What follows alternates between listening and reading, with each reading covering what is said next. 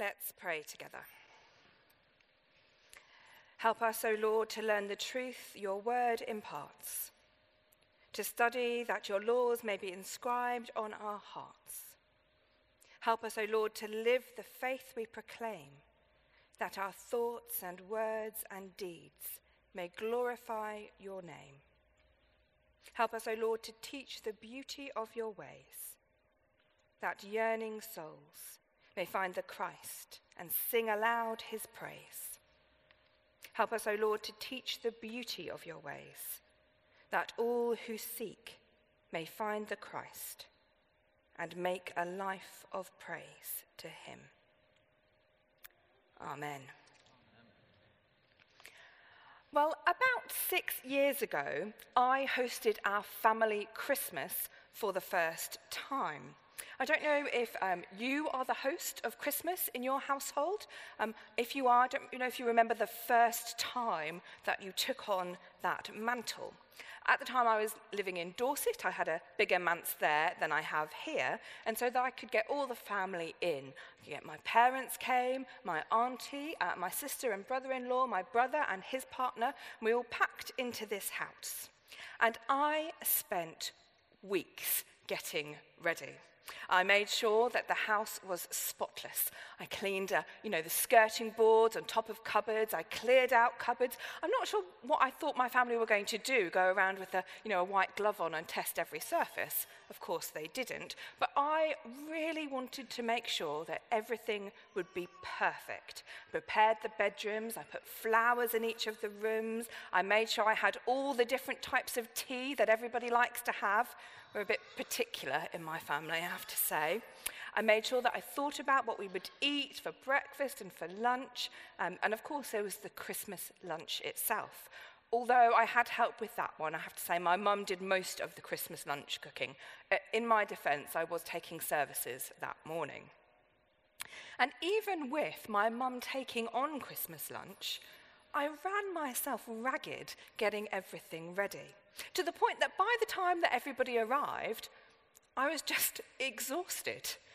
And it was, took a real effort on my behalf not to point out all the things that I had done to prepare the house for their arrival. I really wanted some recognition for how hard I had been working.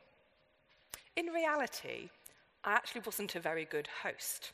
Well, not at the beginning, anyway. I'm pleased to say that I did relax uh, once we'd all got there and settled in. But we can get caught up like that, can't we? We can spend so much time thinking about what we think it means to be hospitable, what we think we have to do, all those tasks on a to do list to tick off, a bit like the one that I left for Lansford whilst I was on sabbatical. And when we do that, we forget to pay attention to what's really important, to the people that are there in front of us, and spending time and being with them. Well, both of our readings this morning have something to say to us about what it means to be hospitable. The commentaries make it clear that our gospel passage is a difficult one. Well, why is it so challenging, you might ask? It's not full of difficult theology, doesn't talk about the afterlife or eschatology. You might think it's quite straightforward when we first look at it. Well, the fact is that a lot of people simply don't like it. They don't like this story. If you find yourself resonating more with Martha, you might not immediately find a connection with this passage. It might make you uncomfortable. It might create a sense of dis ease within you. And some of the challenge of this passage as well comes from the way that it's been used throughout history, the way that people have written about it and preached on it. Apparently, historically, this interaction between these two women and Jesus has been used as a way of dictating the ways in which women can be disciples. We can either, we have been told, sit at the feet of Jesus and listen to his words, or we can serve the men. Those are our two options.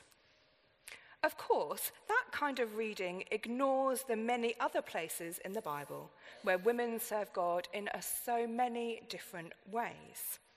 And I would want to argue it's quite a superficial reading of this story, too. This isn't a passage about women's discipleship, especially not when there's an either or approach. Rather, it offers us so much more. It's a commentary on discipleship more generally. Yes, of course it is. It talks about what it means to be a follower of God, about where our focus should be. I think there's a message in it for all of us.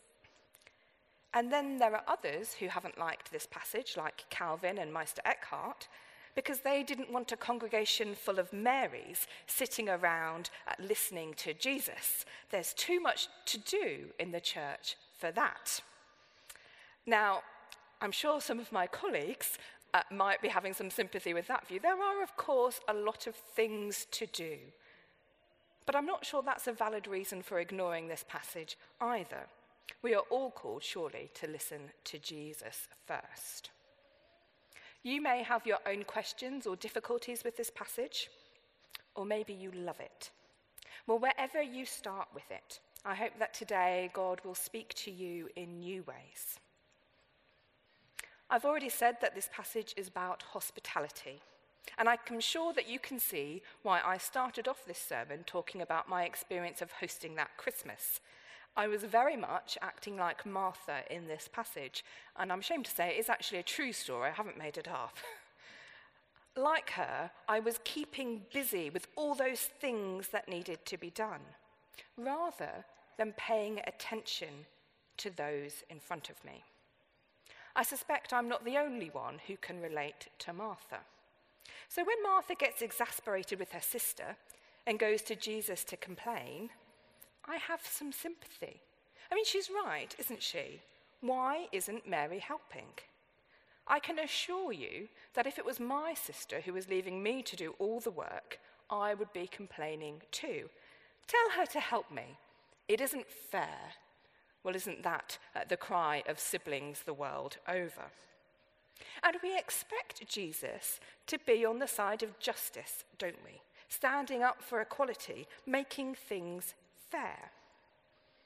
But his response to Martha isn't reassurance or to rebuke Mary, because of course that's not really what's going on here.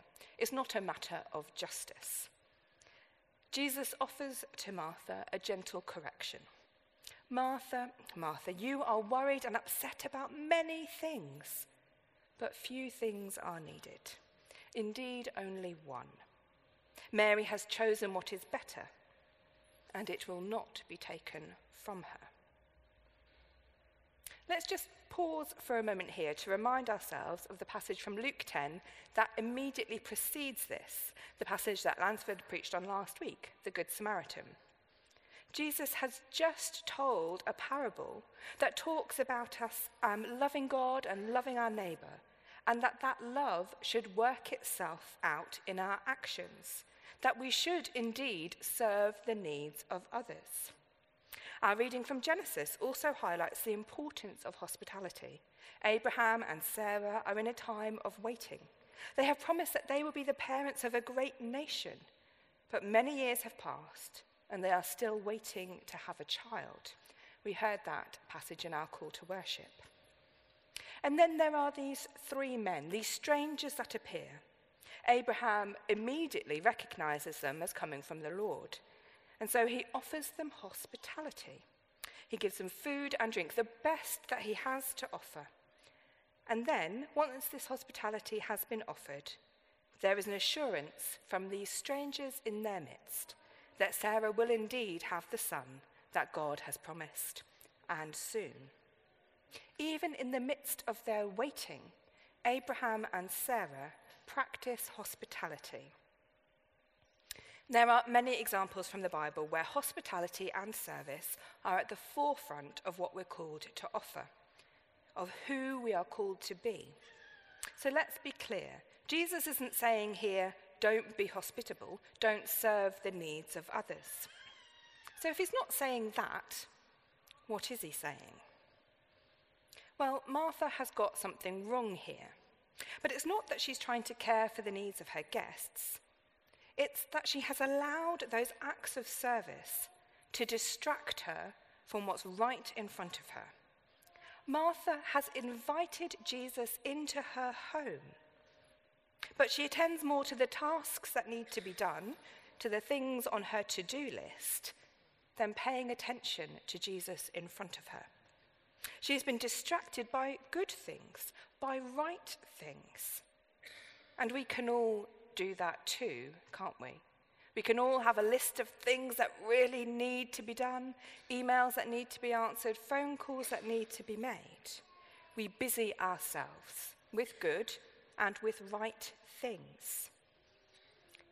But are we paying attention to the better thing? That priority which is right in front of us? Are we often distracted from Jesus in our midst? Sometimes it's worthwhile to take a step back, to say, what is the necessary thing here? What is the better thing that Jesus is calling me to now?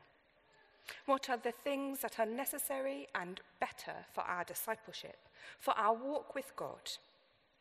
We learn here that first and foremost, we are called to pay attention to Jesus, to listen to his words, to make time to be in his presence. How often have you intentionally been in the presence of God this week? Of course, God is always with us, but how often are we with God?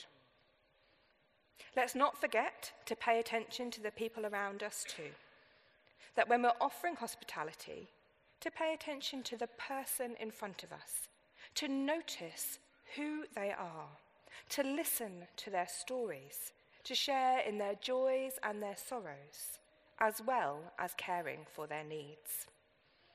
Most of all, this week, let's renew our commitment to wait on God, to be attentive to the presence of Christ in our midst to prioritize our willingness to learn from Jesus and to live out his calling on our lives. Amen.